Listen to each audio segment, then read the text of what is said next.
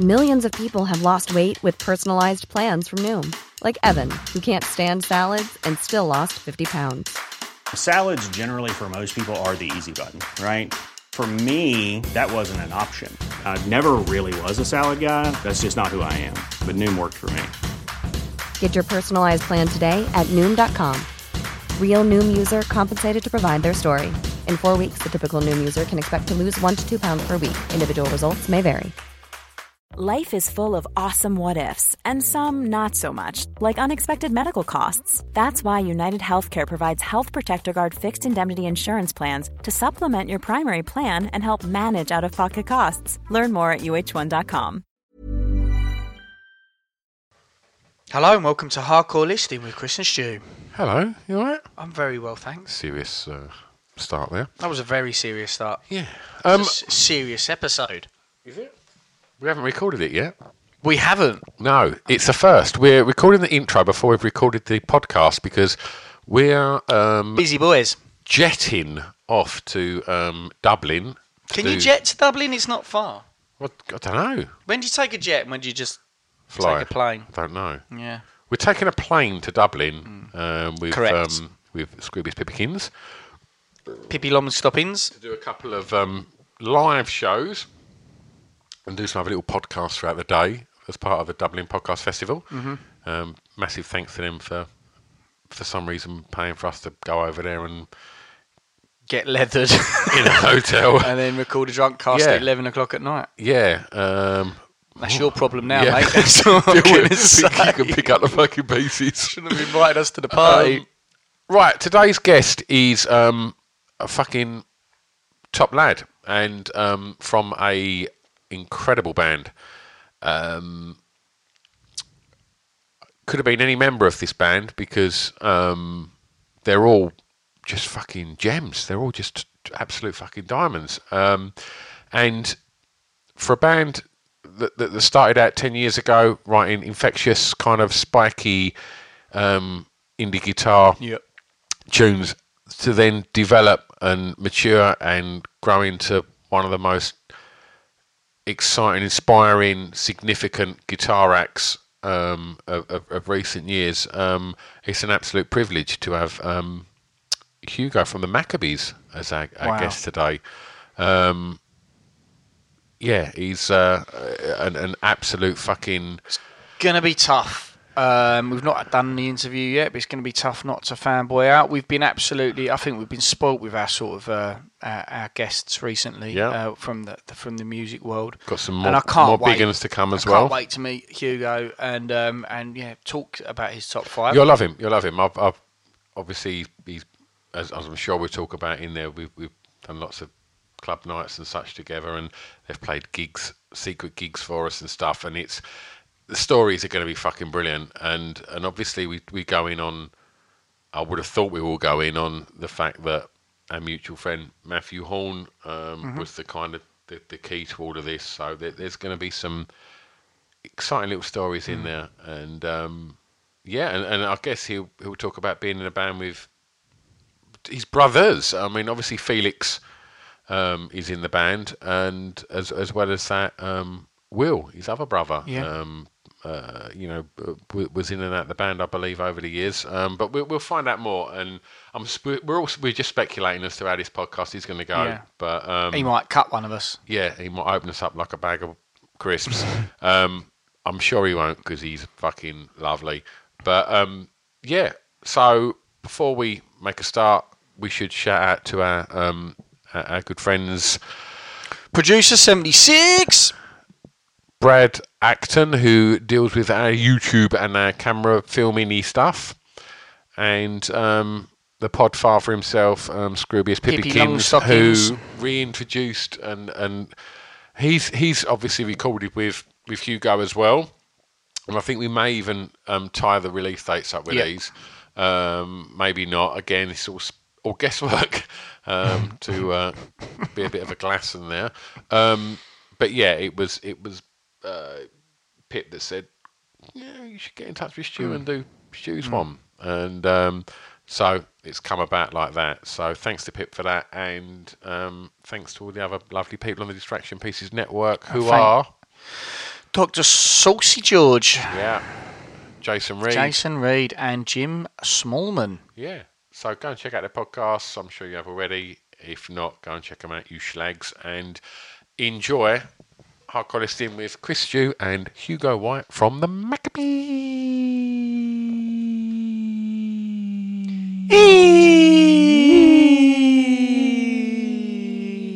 Love you better, love you better, love you better. It's a drunken soiree in the within.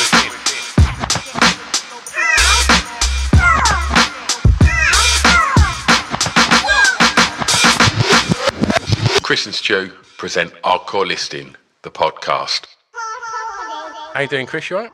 Smashing. Good, good. Thank good. you very much. Um, we are we are at Acast today, um, not not the within. No. We've um, we've ventured up to to Shoreditch and with good reason. They've let um, you out, haven't they? Yep, yep. Finished work half day, and uh, wearing a, a, a kind of blazer and t-shirt kind of combo. You've gone smart Uh, cash today, yeah, haven't you? yeah. My um, my colleague said um, if I had a pair of kind of jazzy specs on, I'd look like Elton John. I'm a little bit disappointed in that. yeah, yeah, yeah. Right, I'm I'm not going to um, faff around too much. So I'm just um, going to introduce today's guest, which um, which is going to be cracking. Um, we've got um, Hugo White. Um, oh, not from the Maccabees, though, is it? It's. Uh, Yeah, are we're you from the Maccabees, or are you? Uh, Ex um, Maccabees, I guess. I don't know what what is it. Yeah, don't that's know. a kind of new thing that Yeah, I'm yeah. trying to work out. Hugo but from the Maccabees a few months ago. Yeah, yeah, Yeah. And and you yeah. can just be your name, Hugo, as can well. It's completely now. Okay. yeah. Yeah. But yeah, yeah. So that's yeah, that's a new new title that one. Okay. Is it all good though? Yeah, all good. I mean, like last, um, it was only two months ago, maybe the last final shows, and which was amazing. You know, we did that Ali Pali three Yeah. times, and it was so it was just this like it was it was a w- weird way to end it being bigger than we'd ever been. You know, Yeah. so it's like this really bittersweet thing Yeah. of like having all this prep, you know, ending the band kind of wait we almost had like a year between we ended it and Mm-hmm. the last shows and then you know this whole thing and then when you start rehearsing again to do these big shows you're kind of like this is actually like it's quite I quite like playing these songs you know there's no, maybe there was nothing wrong with this you know? Yeah. it starts running through your head Yeah. and then um and then doing the shows which are just incredible it was Yeah. just a really kind of weird emotion of of like knowing it being so amazing but knowing that it was the last Final. but then it kind of that made it special and i think that even that situation just you, we wouldn't have been in that situation if we hadn't have ended it you know that Yeah. and it was an amazing experience to do and, Yeah. and actually the band you know it was it kind of I, I feel like it was a good thing that we we made that decision and Yeah. we were kind of bold with it and saw it through and Yeah. it's Cracking um, venue. yeah Ali Pali to do it in as well. So, yeah, amazing. Yeah, it was it was good, good time Because we've we've we've known each other what maybe for a long time. Yeah, well, five six years maybe. yeah, but, well, since I've yeah, maybe even more than that. Well, I was thinking about it because I, I don't think I've probably seen you for maybe two years, something like that. Yeah. Um, I think I like it might have been your fee. Did you go Public Enemy at Koko? Um, About- I may have. I can't remember. Actually, I don't know. It might that might have been Felix. I think it was Finn. He was there with Yeah, Gary. That sounds about right. uh, yeah, uh, um, but yeah, I first, I think I first met you. Can you remember when you was about to put out Wall of Arms yeah. and you played the secret gig for us at Free Free Free? Oh yeah. Wow. Which is yeah, that feels like a long time. ago. yeah, and That's that's seven years at least. yeah, I guess so. Yeah, Yeah. and that was uh, Was 2000. It's got to be 2010. yeah, yeah. Oh, seven years, fucking hell. And that was because we met through Matthew Hong. Yeah. Yeah. and um, who at the time had done the video for No Kind Words. Yeah, yeah, that's all making sense. Yeah, Yeah, and then we was doing a night. Me and Matt was doing a night for it was the first sort of thing we done in London, and it was it was at Free Free Free, and it was with XFM at the time. And Yeah. then I can't think we'd had. I can't even think we played the launch, but then it said, "Oh, I think the Maccabees are going to do a, secret gig, and it was like, fuck off, Oh, 'cause seriously. that was the start of the club night. Yeah, and then- yeah. okay, and that continued, and then that Moved to the Queen of continued, Hoxton, and then we were DJing, and, and yeah, and yeah, you all, well that gig when you played at three three three, you was literally playing on the floor. yeah, Like there was no stage, was there? I don't know if you can remember it. Yeah, I but, can, um, yeah. but I couldn't get in to see it, and I was thinking it's my fucking show, and I couldn't actually get in. It was fucking crazy busy, and I like, just we- thought you were carrying a bit more like, weight. but it was, but it was one of the things. It was, we was told we couldn't announce anything, and it was all like super, super secret squirrel. And then like at about four o'clock or something, we could say it, and then it just spread. And you had some loyal fans, man, Yeah, because we did, word yeah. went round like that, and it was like rammed, like uh, well sharpish. It was it First was time I saw you guys was at um, a secret gig, actually, um, at the Great Escape. Ah, And that was well, what, 2008 or something like that. which what can you remember where it was? No, I can't. I was yeah. It was it was really it was spectacular though. Oh no, I can't remember the size of the venue. It wasn't it wasn't a huge venue. Yeah, but, that's um, the sort of thing we probably would have done like five or six sort of shows around Yeah, that yeah. weekend or something like that. Oh, it's wicked. The Great Escape. I used to love going down. I haven't been. Are they still doing it? I haven't been. I, um, I think so. Yeah, they are, they I think it's still going well. It's like, yeah, it's one of those. I think it was good for Brighton. Well, because Brighton's got so many venues in such a small space, doesn't it? So it's just makes sense, doesn't it? Yeah. and that was one of my favourite nights ever DJing. Was I don't know if you can even remember this one, but you headlined the NME tour Yeah, at the Dome. yeah. and me and Matt had launched in Brighton that night, and you ah. come down. You and your brother Will Where DJ'd at the. It was called New Era, Right. and um, and you turned uh, to, to launch this indie club night. It couldn't have gone any better. You turned up with the drums, Bombay Bicycle Oh, Club, yeah, and the yeah, Big the- Pink. I Wow. yeah. And I remember I walked into the room and you was DJing with Will, and all of the bands were all just going mental on the dance floor. I've got a brilliant photo of it as well. and you was playing Dirty. Diana by Right. Michael Oh, Jackson. that's my favourite Classic. Jackson. And the song. place was going off, and I remember mate. thinking, "It don't get any better than this. This is fucking great." Amazing. that was the height of it. Yeah, the height of the band. that. But yeah, and then obviously, you were always coming and hanging out at the Queen of Hoxton Yeah, and, yeah. and Matt's night. Yeah, and- well, we were really close with Matt as well, and Yeah. so you know we're always around and that stuff. yeah, Yeah, it was a cool video. That was. Um, no kind words. Yeah, it was wicked. Yeah, you Yeah. did a good job there. absolutely, absolutely. Yeah, that must have been before then. I started doing stuff with you at Queen Hoxton. Then I wasn't. Oh god, yeah, long, long, long, long time before that. Yeah, It's a good venue though. It's cool. That was a good setup there. Mm. Yeah, having was- like the live some- music downstairs and whatnot. we did have some good nights in there. Yeah. Yeah. When did that stop? You, you don't do that anymore. Then? No, about No. probably about two years ago. Right. Um, yeah, I reckon it's about about then. Yeah, but um, we were kind of Yeah, they were you- good nights. though, yeah weren't they? had had lots of fun there. Yeah. But, um, but okay, well look. Um, so thanks loads for doing this. Um, it's it's, it's nice you. to catch up with you and have a and have a chat. Um, so, what are you going to choose for your your top five today, Hugo? Well, I basically what uh, I was when when I thought about when I was thinking about it, I was like, with like top fives, it's not re- I'm not really like a top five person. Yeah. so I'm telling you this now that I'm already here. but like in terms of like, I don't, I'm not, I don't support a football team. I don't have like, I don't know. Even with like, I probably struggle even to have like my top five movies, you know, or like Yeah. know. But then with music, you know, I can I can figure it out. yeah, like, yeah, yeah, yeah, yeah, yeah. But um, so I so I chose uh, top five stories behind songs, or like so songs that, which I guess is still quite loose, quite a loose topic, but like songs where you would, uh, even if it's not directly in it, like uh, a song that you love or something, and then you find out that actually the you know the state of or the situation in which it was written or the Yeah.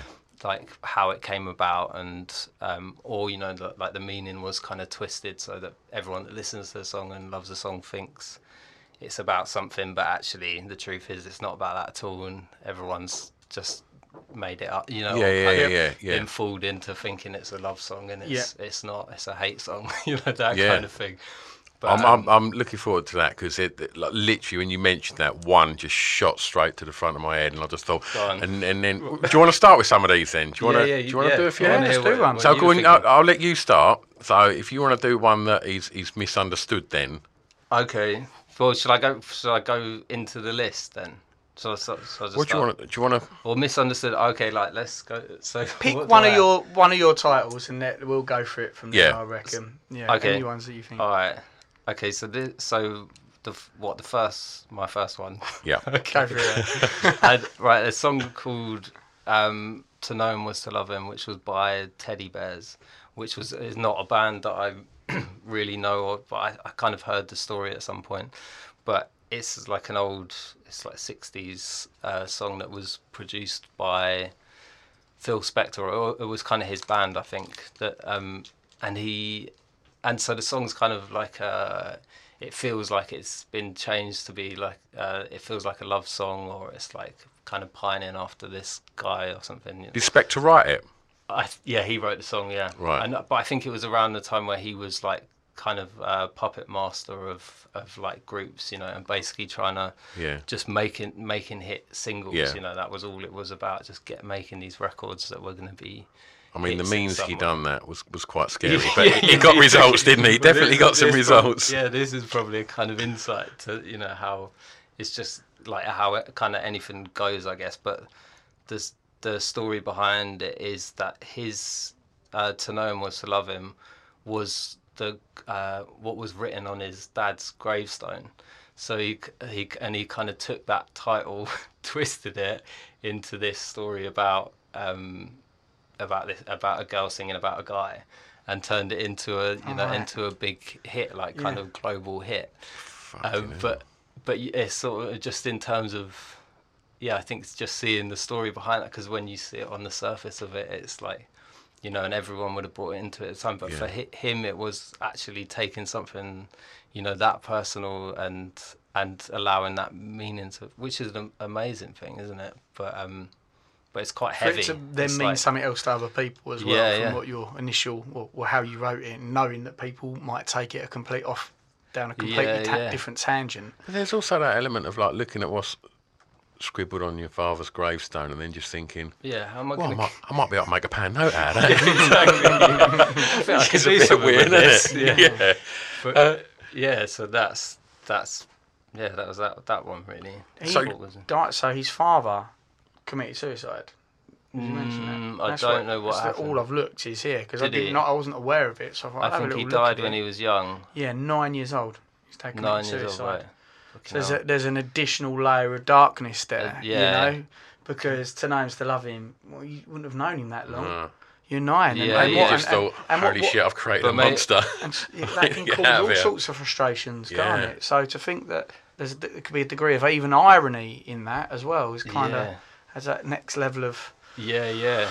No, that's wow I to what is a beautiful song, you know? Like, Yeah, and yeah, which is amazing. And I think yeah, just the thing of being that you can. I mean, with his ca- he's kind of um, notorious, isn't it? His character was like f- Hmm. really fucking intense. Well, didn't he's was he in, is he in prison or something? He's in prison murder now, yeah, yeah. What what, what for, mate? Um, he shot, he shot a woman. Uh, Oh, um, snap. and Shot and killed her. You will go down for that. Yeah, yeah, it's frowned upon. It's not. I mean, I still feel it's a grey area, but I'm told often it's not. It's, yeah, it's, no, it's, it's, illegal. Uh, obviously, famously had all the variety of wigs on in all the, the kind of the, the cult photographs and that. But it's strange because I think he, I think he pulled a gun on Lennon, didn't he, when they were recording um, Imagine album, wasn't it? Like, I He think did, yeah. So he there's definitely that. stories like that, and and same with Leonard Cohen. Actually, there's some other story that he kind of forced him into making a record he didn't want to make, and you know,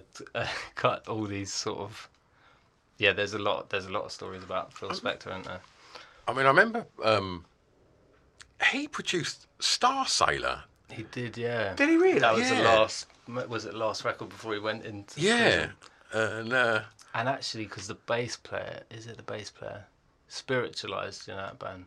Yeah. bass. I think who, we t- we did some shows with him, and I think it was the bass player. Was was from was in Starsailor and Right. made that record. So we Oh, actually had a really? chat about about that. Yeah. Yeah, I remember reading some interviews with the some singer's name James. I can't remember. I think Uh, so. what um, of Star oh, Sailor. Oh right, yeah. Um, and I remember reading some stories because I wasn't particularly a big fan of the band, but I remember like just being a bit fascinated to hear what the production was going to sound like, and Yeah. and it to me it didn't sound like it was what I would say is Spector-esque or, or or whatever. But I guess that's more maybe a sign of the times. Do you know what I mean? it's di- I think it is different because as the a lot of that Phil Spector thing was that um, wall of Hmm. wall of sound, you know, where where everything was just laid up, and actually it was it was kind of designed to work back in the day when people had like mono radios, Yeah. you know, that didn't sound very good, and so by like piling up stuff and having it did strengthen how the recording sounded then but nowadays it's like on what we listen to it doesn't Mm. not to say that those records don't still stand up but it's like a different it's a different everything's adapted now you know Yeah, It's definitely. Like, like when you when you're DJing and you're playing older records, it's it's kind of a, the Yeah, trick, yeah, yeah, isn't it? that- Because you're sort of running a risk of how how is yeah this how's coming. it going to stand uh, up to a modern kind of bass Can like, sound kind awful, not awful, but you know Yeah, you can't fill a club very the the the, the whole. You can't feel it very well. Sonically, with the, sound, production yeah. now is made for that kind of thing, isn't yeah, it? yeah. so Right. it sounds fuller, and you know. But I do still think I, I think "Be My Baby" is the greatest record ever made Yeah, by yeah, by, a, by a mile, and but I also think the middle eight on um, uh, River Deep Mountain High. yeah Where it sounds like someone set Tina Turner on fire and she's just Yeah, yeah. screaming, and the, the orchestration on it, it Yeah. you can hear it bouncing off the walls Yeah, almost, yeah. and and just and fucking well, incredible. yeah, it's it's like a life thing in it now with music is like you the way like the techniques that can be used for everything and recording and is that and also the, the what is kind of expected out of music when like radio music or whatever to deliver those things it's not like so much gets taken away from what then there was you had to it had to be you know they didn't have the capabilities of doing so many edits and redoing things in isolation and you know hmm. ha- uh, so it was so you had to have real life thing happening. Yeah. and nowadays it's rare to hear something that is actually just a real life moment captured which was the initial thing of like recorded music you know was just capturing something that happened live and it, but now it's like now Not many bands insist live, on that know. now, do they? You know, No, they, I think they the don't want ones to that capture do like, don't raw- know don't know what they're gonna get a lot of Yeah. the time. You know. And so, I'm right in saying that you're responsible for lots of production for Yeah. Maccabees and, and, and, and such. Yeah. Yes, uh, late, later on, yeah, in the band, Yeah. yeah. So that, the, the last, the last record I did, and, and the one before that was a kind of co thing. But um, but yeah, I kind of built. I guess I was always into production, and it just through through the development of the band, it just became more and more. Like I was able, you know, got to a stage where it was like, okay, yeah, I can, I can take this on now, Yeah. you know, and then, Wow. and then. Did you feel a weight of responsibility with that? Massively, yeah, massively. Especially with the last record, you know, it was a tough record to make, as you can now see as we've split up. But it was, but yeah, there was a lot of pressure because uh, it's just, I mean, yeah, it was a, a responsibility. I felt like at the time making that record from within that band in that situation, I, you know, I really did think at the time, it's like, right, I must be in the right place because if this works, like nothing's going to be as difficult as Yeah. this. Yeah. Like balancing this um, from a production perspective, and that, and it was a difficult record to make, and actually. A lot of things I've made since with different things have been a lot easier processes, you know. So, Well, there's a lots of layers in that in that in your last record, isn't there? So how, how did you sort of like what do what what packages, what programs, what, how was you doing that? Well, we kind of we did actually simplify that more than the previous records and tried and tried to kind of give ourselves some limitations Yeah. with stuff and actually tried to avoid going into too much editing. Like it, a, a lot of the kind of production thing from my point of view is balancing this thing of use being able to use um, like modern music, the way everyone uses does music now, but but you but kind of utilize those things to work in a way that don't spoil the like reality of like we, what we are talking about hmm. about thing because actually there's so much of the way that production works now and people can use it so much music is made where it doesn't retain like the real elements of stuff. So it's actually and and becomes quite flat and s- amazing sound amazing you know and, and a lot of pop music now doesn't isn't really about reality anymore. It's not reality. You don't you don't listen to it and think you're hearing a a bunch of people in a room you know. You- you, Yeah. know you're not. Yeah. it's not about that. But i guess working with guitar you know a lot of kind of in that world still of guitar bands and um it's yeah trying to find that balance. And that and that maccabees record was about that really. Just So, so with that, you talk about being in a room with, with, with other musicians and such. Like when when you're producing that, are you all sitting around the desk, or a lot of time you're on your own? You know, like Um, I mean, I'd be in first thing and do the hoovering, then work all day and then work all night, and then maybe sort of do yeah, get ready for the go and sleep and get ready for the hoovering in the morning. that full on. no, it was. Uh, I guess I did. It was more hours for me, but you know, but with the Maccabees, everyone was so involved. You know, it was it wasn't a that kind of clear cut thing. It was Yeah. everyone. It's about everyone. Everyone has really strong opinions, and you know, it's, it wasn't like I. It was my vision, and that was Yeah, yeah, yeah, it was about. It was more about me being able to make sure that everyone's vision kind of was balanced Came and we actually yeah. brought tho- those things together um, so so in that case yeah everyone's kind of around and um, all the, most of the time really yeah and you know but there are it's, it's different in every kind of different different project you know some projects now it's like you kind of get the rough thing of something and then you you know I'd work on it myself for hours and hours but Yeah. But with the Maccabees, it was always kind of everyone wants to sit there, and if you know, even if it is everyone sitting on the back of the sofa and constantly making comments about what they don't like,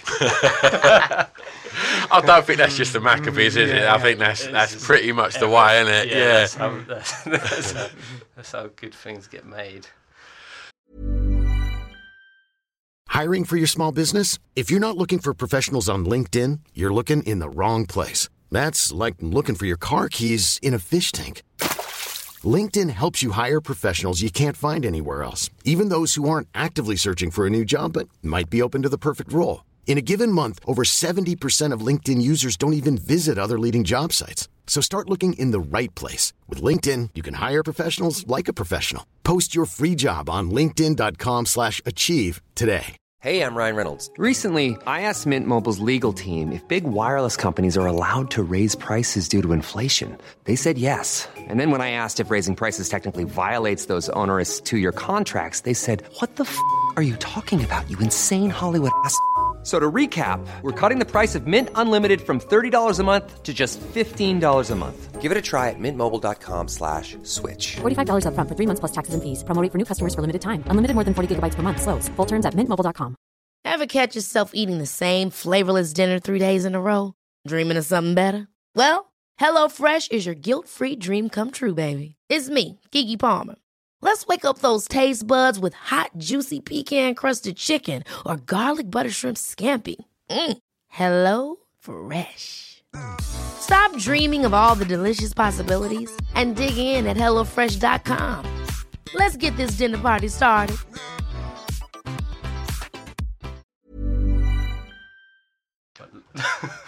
So, do you want to do um, another one on the story behind, or do you want to do a misunderstood one? Let's do a miss. I want to hear what your misunderstood okay. ones. Yeah, go on. What was the one you were thinking of, Stu? Well, initially, well, I'm going to say yours, so I'll let you talk about it because your one, No, for- your no. one led into my one. Okay, go on. So you was gonna in the text you sent me, you mentioned "Every Breath You Take" yeah, by the Police, yeah, yeah, yeah. Um, which to a lot of people s- seems like a beautiful love song, and and and, and I remember I'm a huge REM fan, and um, and uh, I, I remember um, in the early '90s when they just put out a time out, and uh, and I did hear something this week. They're doing a bit of press REM because it's 25 years since Automatic for the People come out, which made me feel old as fuck. I was like, shit, that's 25 years My ago. My constant reminders of how old you are Yeah. don't make you feel old enough. Then Yeah. you took that. I've got up my game. but um, but I remember seeing an interview with Michael Stipe around sort of '91. I think it was 1991 when when um, Out of Time came out. He was talking about losing my religion, and and he said that that was inspired by Every Breath You Take.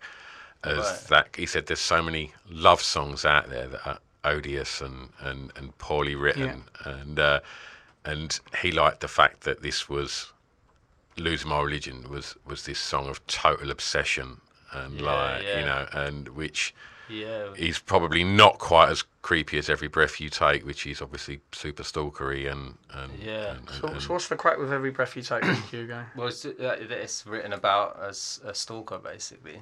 So it's like, which is, That does put a dangerous line of edge onto the whole thing, doesn't it? Yeah. really? I think it, I don't know actually the full. I probably should have found that out. but, yeah uh, I'm not too sure I could get the lyrics up if we want. but he also wrote don't stand so close to me about when he was a teacher and one of the, the, the girls there was getting a bit amorous and he was like whoa and that's what don't stand so close to me Oh, by the police is about yeah but not only like um losing my religion It but really is creepy, isn't it? Sorry, just going back to every breath you take. Every single day, every word you say, every game you play, every night you, every night you stay, I'll be watching you. yeah Oh. it's, uh, really. The amount of people that probably had that for their first dance and had no idea. Like, It's just- kind of, it's I, li- I like the idea one of them did know. yeah, so they were gazing into each other's eyes, and one is locking the other down for life in a sort of like. Um, so, um, which once once I started thinking about losing my religion, um, it then made me think the one I love, because this one goes out to the one I love, and the amount of people that think that that's this beautiful love song, you know, which is like you know the one I love, but I think the lyrics.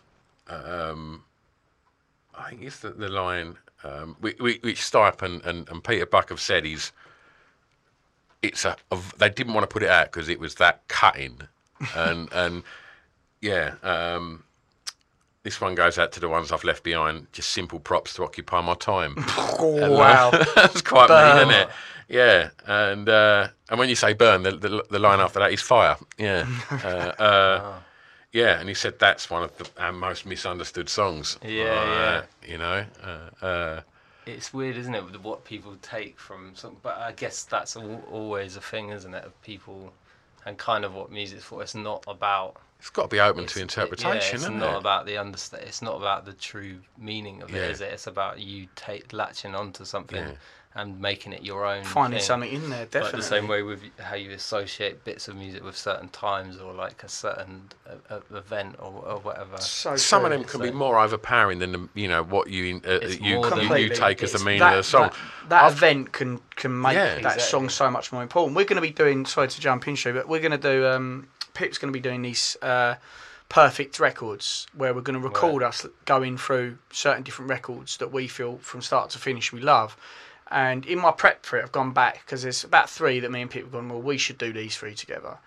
And so I've been going back through them, and so many of them are like linked to experiences of Yeah, my yeah. life. So they, mm. they are that individual. So individual more sort about of- that than the actual. Yeah, like to an sometimes. extent. Re- Yeah. So yeah, But then you've got to think, you know, if you look at dance music, like you know that obviously you, you can only ingest the the music, and there's no lyrics as such, is there? so often not. How many times is that? Go, if you can even remember what you was doing when you was having it large to that, Yeah. do you know what I mean? It's it's, it's all It quite. really, that- again, that's perfect because Mm. there are there there bass lines in house music songs. I'm like, why do Mm. I? Why is that bass line? Why do I like that one particularly more? But I Mm. can go.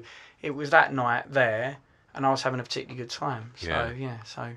Discredits all the artists. It's that got nothing to do with the artists. Yeah, it's yeah. about how drunk he was at the time. And, Yeah, But I used to have that with rap music. Uh, my first real love was hip hop. Was it was quite aggressive hip hop, I guess. So people like Cypress Hill, Ice Cube when he left, left NWA, bands like the Onyx.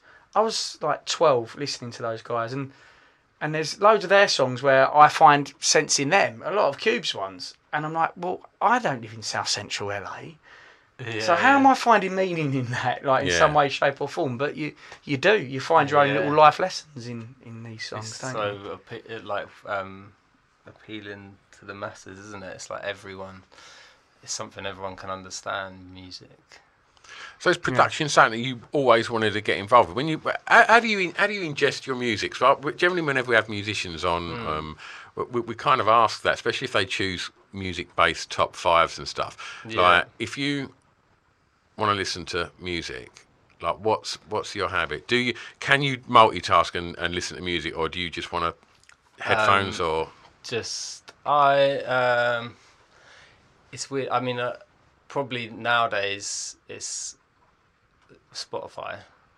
That's probably um, pretty much everything. I listen to everything on that. Um, and headphones if I'm listening like critically. Yeah. with the Oh, right, really? there. Usually, unless I'm in the studio with speak, you know, I've got kind of or or like certain hype. But I listen now. I listen to music more. You know, I'm always listening to actually to kind of more than the, you know to how it's been made or the production values of it. You know. Do you think that's like kind of? Has it sport music in any way for you? You kind of, I think, I always found that like, um, even, s- no, it ha- it hasn't. I can definitely get out of it. I'm not. Does it feel like you've seen that. behind the curtain though? Yeah, it mm. definitely. But I think being in a band and like working out how to write music, that I remember like bands like Interpol and the Strokes that were when we were starting as a band. You know, they were the, the bands we looked up to in mm. the, that were around at the time, and and I remember learning. You know, trying to like, or me and Felix sitting in the bedroom trying to learn. You know, hearing this stroke song, whatever, you know, on those first records that were like incredible. Like Yeah. it just felt like they were so. There was something Yeah. incredible going on. You didn't Yeah. know what it was or how to do it or whatever, and, Oh, and you'd kind of learn the guitar part, and it would be like one note, you know, one string. You know, we couldn't play guitar that well, but Yeah. like when you're like, this is literally just hitting. You just hold that note down and hit it Yeah. over and over again like that. It's like, and, you, and it kind of made it.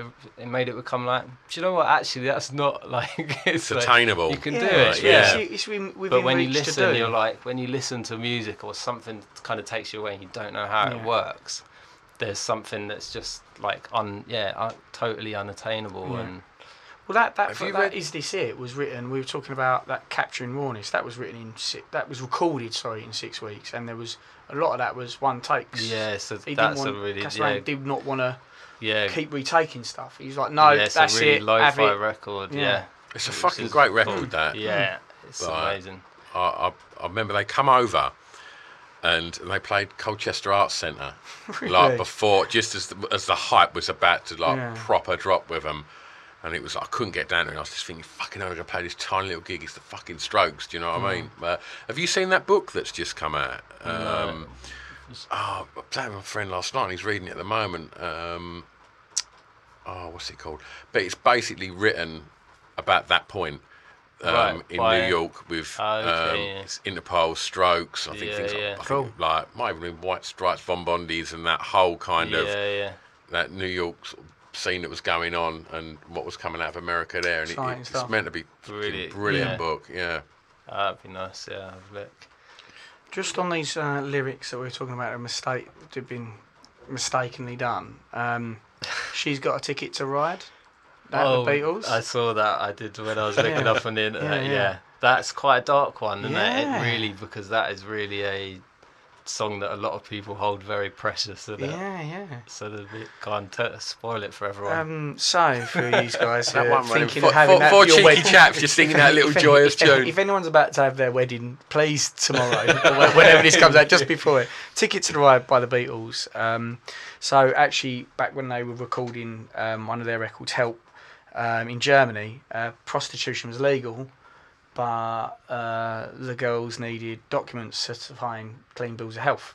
So, Ticket to Ride is basically saying, yeah, no, That she's was Jenner's good to go Jo- Lennon's interpretation green, of it. green wasn't lit. it? Yeah, so yeah, so for all you folks, thinking Yeah, that's a beautiful song. It's So- actually sorry, about kids. A little bit seedier. I don't think they were riding a lot. I think they were speeding off their tits for about three years when, Yeah, they, when yeah. they were out there. there Yeah, probably yeah. weren't a lot going on down in the pants. instead of instead of Hugo's top five songs with stories behind it, Hugo's uh, top ways to ruin songs that you thought were clean. Yeah, ruin songs for you. It's going to take the edge off your day. Oh yeah, that's quite good. And there's, there's another one that's coming back. What's that one? Um, no, it'll come back to me. There's a good. There's another good Beatles one actually. That Mm. um, "Sexy Sadie," you know that Yeah. tune on Tune. the White album, which is which is about.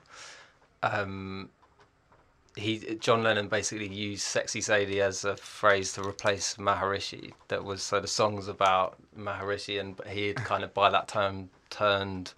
He Turned against, you know. they- I think they'd done all that stuff. They'd when gone out and done that, India yeah, yeah, did, course. like, and and did all that thing, and and he kind of decided that actually this guy was like a fake, and he was kind of doing all this whatever, and thought he was a pervert as well. and Really? this, yeah, and then so he and then so wrote "Sexy Sadie," but it's like a really bitter song against the Maharishi, and Alright. I never but knew that. actually it's but actually every it's a song about sexy Sadie. Yeah. It's like- Fuck. No.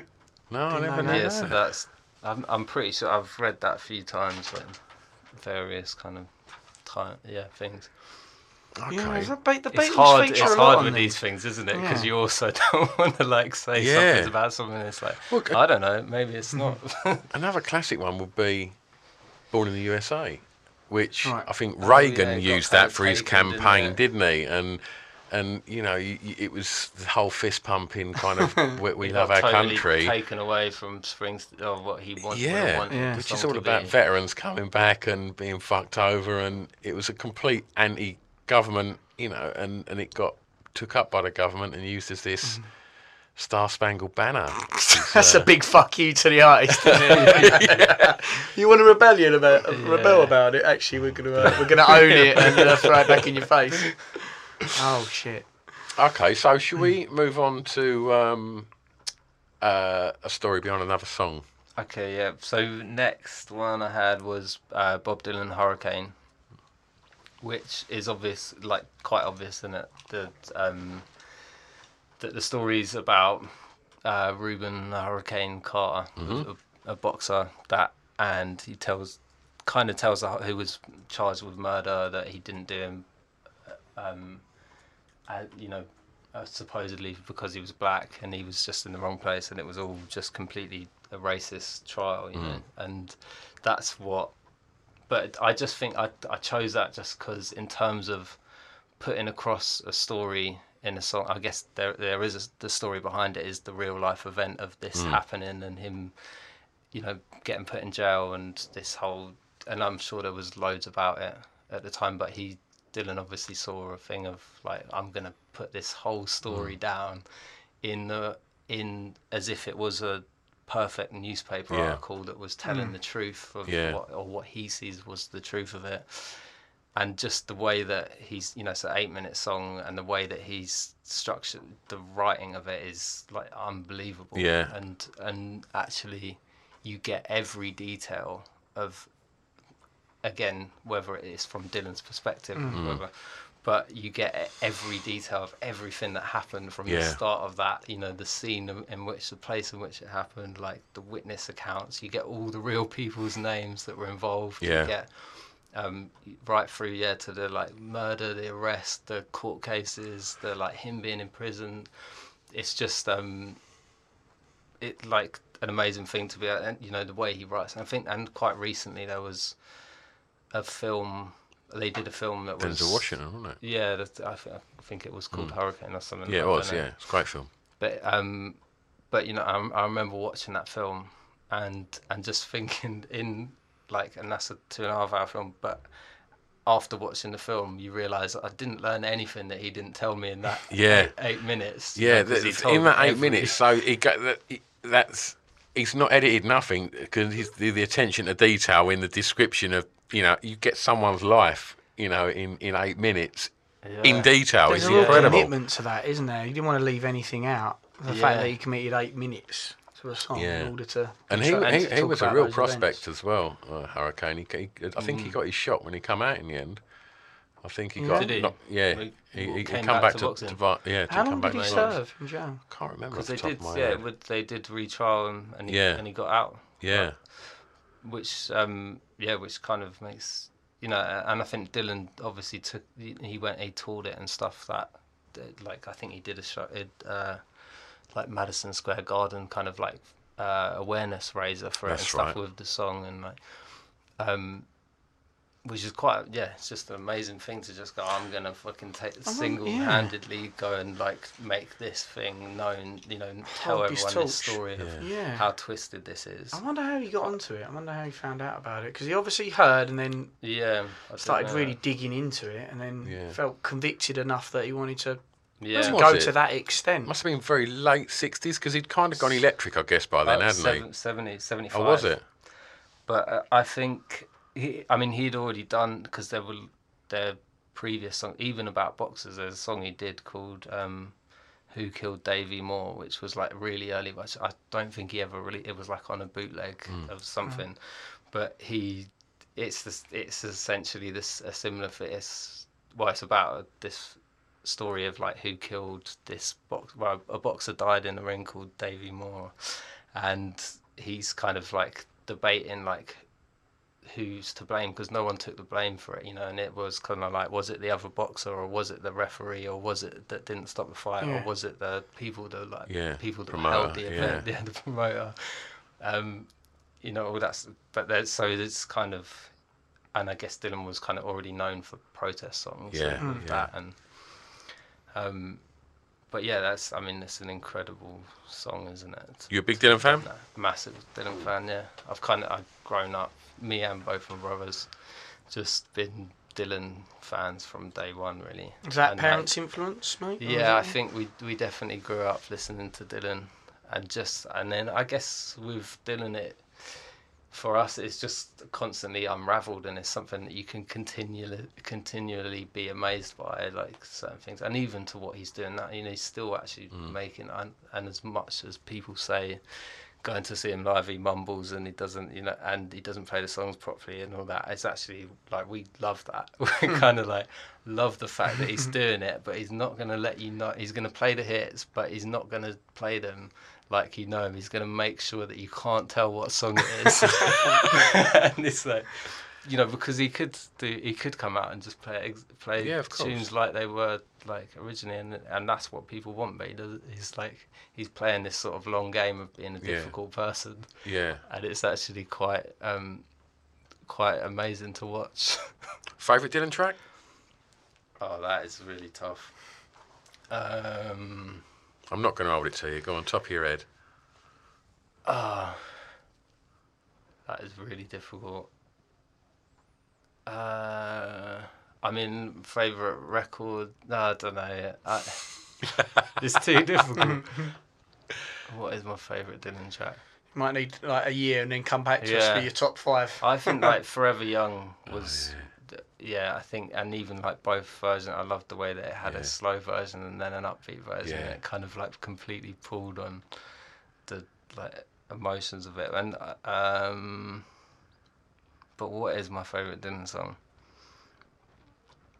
I'll let you off, mate. Yeah, I might come back. I might come back to you later on. Um, okay, so you've recently done Pip's podcast as well. I have, yeah. Right, so that that was quite weird. It was like because I often was, was sitting there with Chris and I was saying, "Who should we have on?" And I was sort of thinking, right, who have I got in my phone that, that might that might be up for doing it? That you know, as, as this got a good story and and you know, and I've you know that I know that I can have a chat with and not be because the first time I remember having a chat with you was at the Brighton gig, um, and you told me then that you liked I Am Kloot. Oh yeah. And then, so and I was like, I've met someone else that likes I Am Kloot, and uh, and yeah, because none, none of my pals are really into it, and uh, and yeah, you. Uh, I remember sitting there talking about I Am Kloot for ages. But, um, but yeah, it's, then, it's rare to find a, a fellow I am Kloot. yeah, yeah, absolutely.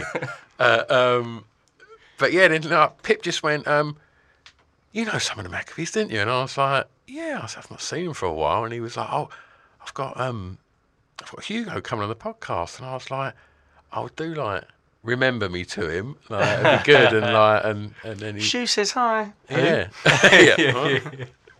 Uh, um, yeah, so how did it go with Pip on the, yeah, on the really podcast? good. Yeah, It's, we- I mean, because I listened to that podcast, so it's it's quite weird.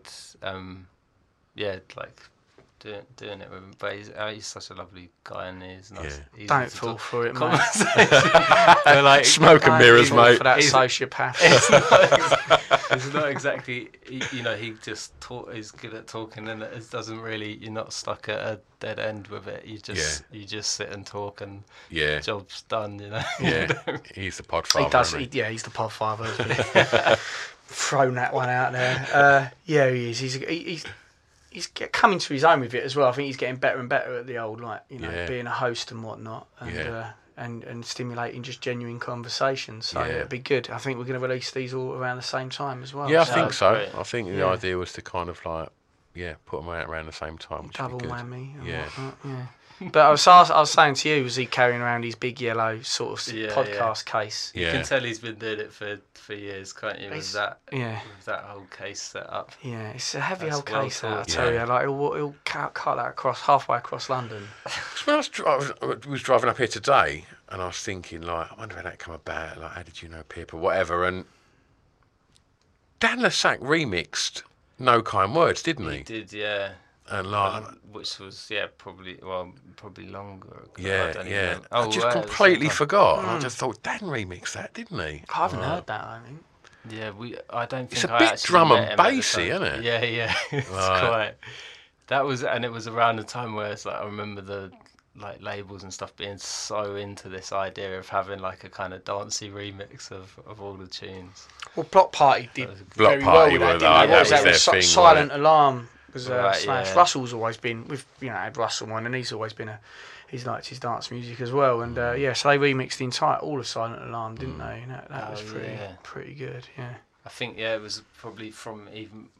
It was probably quite alien to us because I don't think any of us were necessarily into like Yeah, dance music at the time. But I remember that being a good one.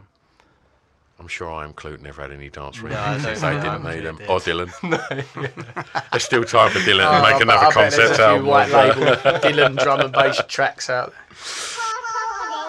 Well, there you have it, part one. Wasn't it good? How did it go?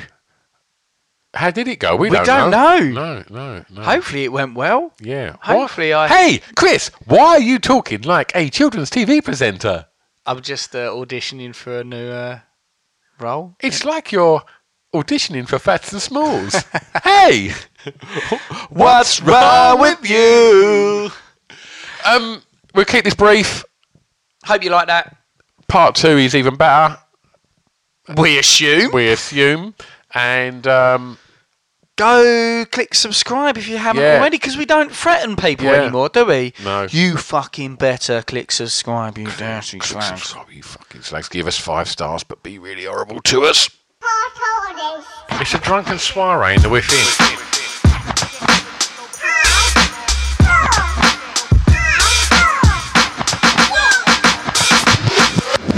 Chris and Stu present Our Hardcore Listing, the podcast. Ever catch yourself eating the same flavorless dinner three days in a row? Dreaming of something better? Well, HelloFresh is your guilt free dream come true, baby. It's me, Keke Palmer.